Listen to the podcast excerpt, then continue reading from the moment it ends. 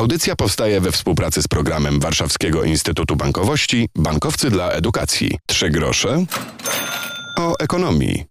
Brytyjskie produkty nie znikają z półek w sklepach. Na weekend dalej można się wybrać do Londynu bez paszportu. Brexit pierwszym tematem dzisiejszego spotkania. Piotr Topoliński, bardzo się cieszę, że się słyszymy. W audycji też przykład startupu, któremu się udało.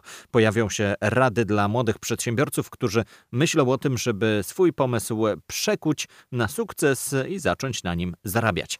Zaczynamy od pierwszego razu, kiedy Unię Europejską opuszcza państwo członkowskie. Po referendum w 16 roku, po bardzo długiej politycznej batalii, wyborach jednych i drugich i zmianie rządu, stało się.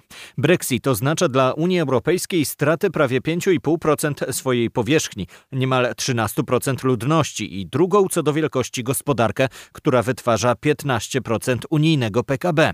Pomińmy te statystyki. Najwięcej w momencie Brexitu zmienia się w polityce. Wielka Brytania opuszcza wszystkie unijne instytucje. Londyn nie będzie brał udziału w procesach decyzyjnych decyzyjnych Unii. Zarazem rozpoczyna się okres przejściowy. Londyn będzie płacił składki do unijnego budżetu, podlegał orzeczeniom Trybunału Sprawiedliwości Unii Europejskiej, musi przestrzegać unijnych praw i regulacji, a Komisja Europejska będzie mogła wszczynać postępowania w przypadku podejrzenia ich złamania.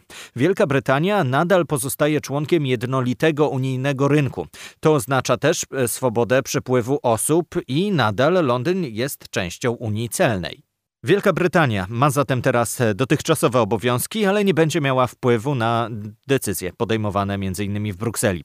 W praktyce to oznacza, że na 11 miesięcy do końca 2020 roku Wielka Brytania to niegłosujący członek Unii Europejskiej.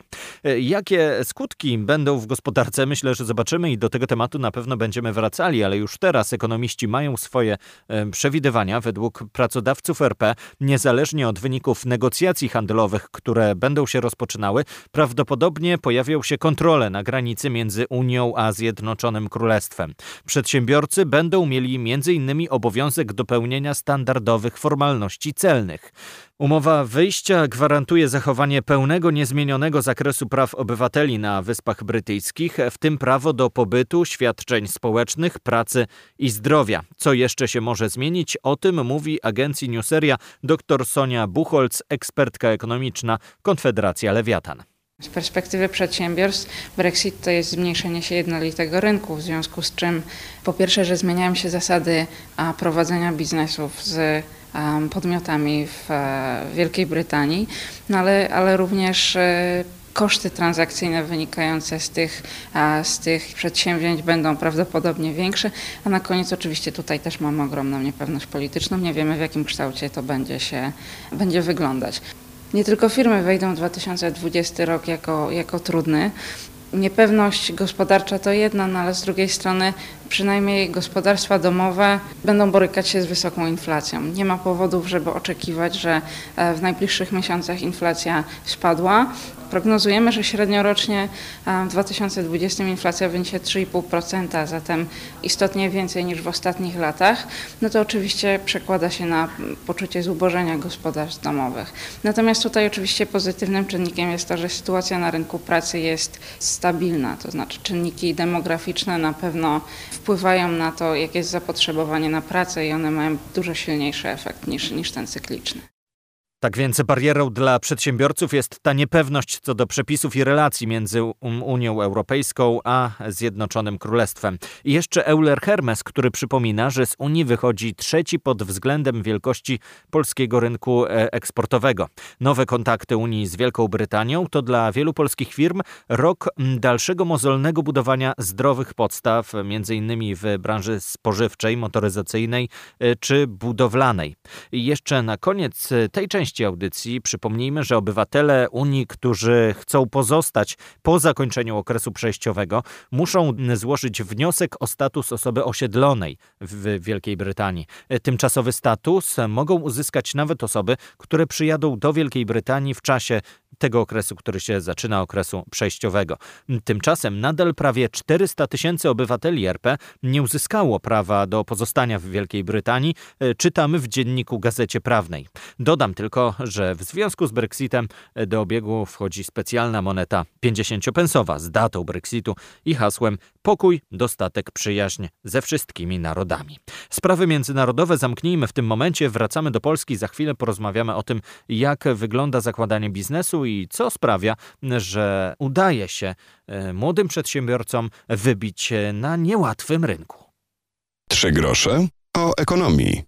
Za chwilę wejdę na stronę, sprawdzę aplikację, odczytam maile i będzie z głowy można odpoczywać. No ale kolejne powiadomienia spływają, mailingi, wiadomości, przypomnienia o zapłatach. W audycji tym razem porozmawiamy o przykładach firm, które działają na rynku, a rozpoczęły od niewielkiego, często studenckiego pomysłu. Startupy będziemy przedstawiali w kolejnych audycjach w formie takich poradników dla tych, którzy chcieliby na rynku pracy i na na rynku w ogóle rozpoczynać swoją przygodę. Push Push Go to jeden z polskich pomysłów, który niedawno został wyróżniony przez Uniwersytet Warszawski w ramach konkursu Przedsiębiorca Roku w kategorii Startup. Jest to firma, która wysyła powiadomienia na stronach internetowych czy przez aplikacje i z usług tej firmy skorzystać mogą inne firmy. To tak w największym skrócie. Szczegóły zdradza Mateusz Worotyński, z którym rozmawiał Łukasz Zduńczyk. Zajmujemy się wysyłką push notyfikacji. Posiadamy autorską platformę Marketing Automation, którą w modelu SaaSowym sprzedajemy klientom korporacyjnym.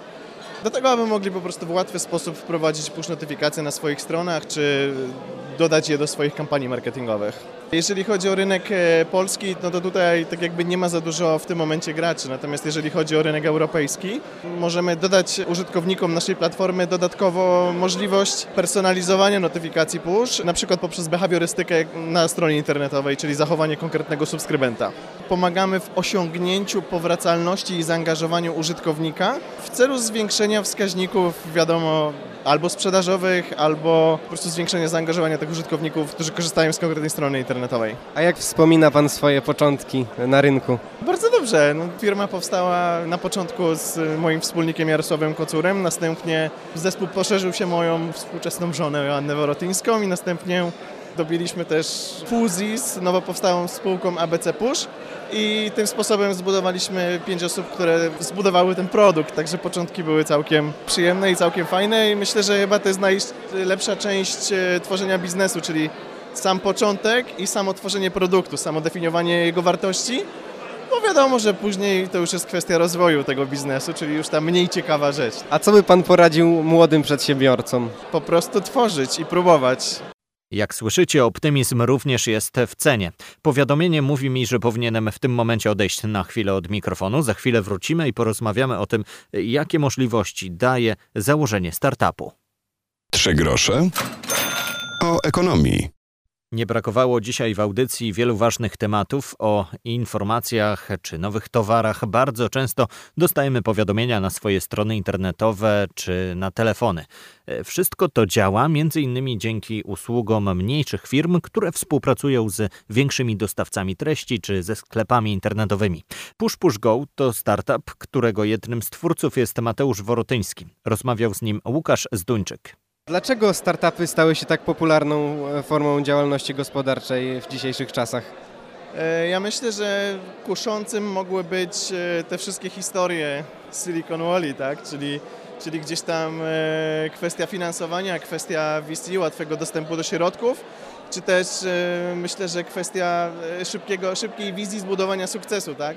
będąc otoczonym takimi startupami, jak Facebook też był kiedyś startupem, czy inne takie firmy, więc, więc tak jakby ta wizja zbudowania tego szybkiego sukcesu, myślę, że to jest chyba coś, co napędza młodych ludzi do zakładania startupów. A jak rozkręcić startup w Polsce? To już zależy od branży i od klienta. My początkowo zaczynaliśmy, to głównie próbowaliśmy dotrzeć do klientów branży e-commerce, natomiast jak rynek pokazał, okazało się, że dużo łatwiej nam jest współpracować z dużymi graczami, czyli dostarczać dla naprawdę dużych graczy w Polsce produkty. Mam tu na myśli McDonald's, T-Mobile, Pandora, 4F, Wirtualna Polska, Onet.pl, Interia. to są jedni z naszych klientów. Okazało się, że to, co my chcieliśmy, tak naprawdę wyszło zupełnie coś innego i tak jakby myślę, że tutaj kwestią jest dopasowanie się do rynku i zdefiniowanie bardzo szerokiej grupy odbiorców na początku, a następnie zawężanie jej do tego, aby dopasować się do konkretnej grupy i tam mocno działać. A skąd czerpać inspirację na biznes?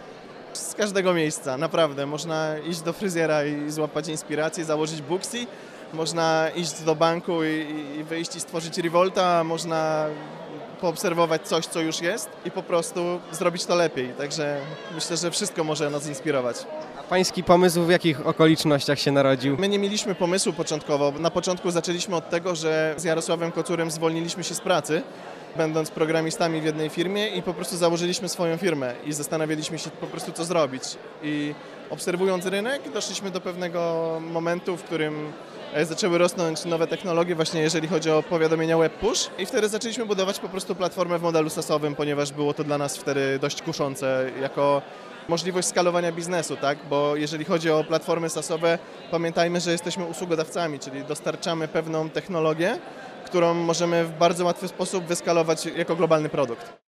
Mówił Mateusz Worotyński, z którym rozmawiał Łukasz Zduńczyk. Push Push Go to firma z siedzibą w Krakowie i jak słyszycie, pomysł wydawał się dość prosty. Nie zawsze są to rzeczy związane z nowymi technologiami, łączeniem biologii z chemią, z fizyką, tylko informatyka i jakiś pomysł na to, jak to pokazać użytkownikom aplikacji czy stron internetowych, a przecież dzisiaj każdy z internetem w kieszeni. My również polecamy się w formie podcastów Trzy grosze o ekonomii. Kto wpisze pisze na Spotify czy w iTunesie albo w podcastach Google, może znaleźć naszą audycję i słuchać tej audycji czy poprzednich. Warto. Słyszymy się za tydzień. Piotr Topoliński, trzymajcie się. Audycja powstaje we współpracy z programem Warszawskiego Instytutu Bankowości Bankowcy dla Edukacji.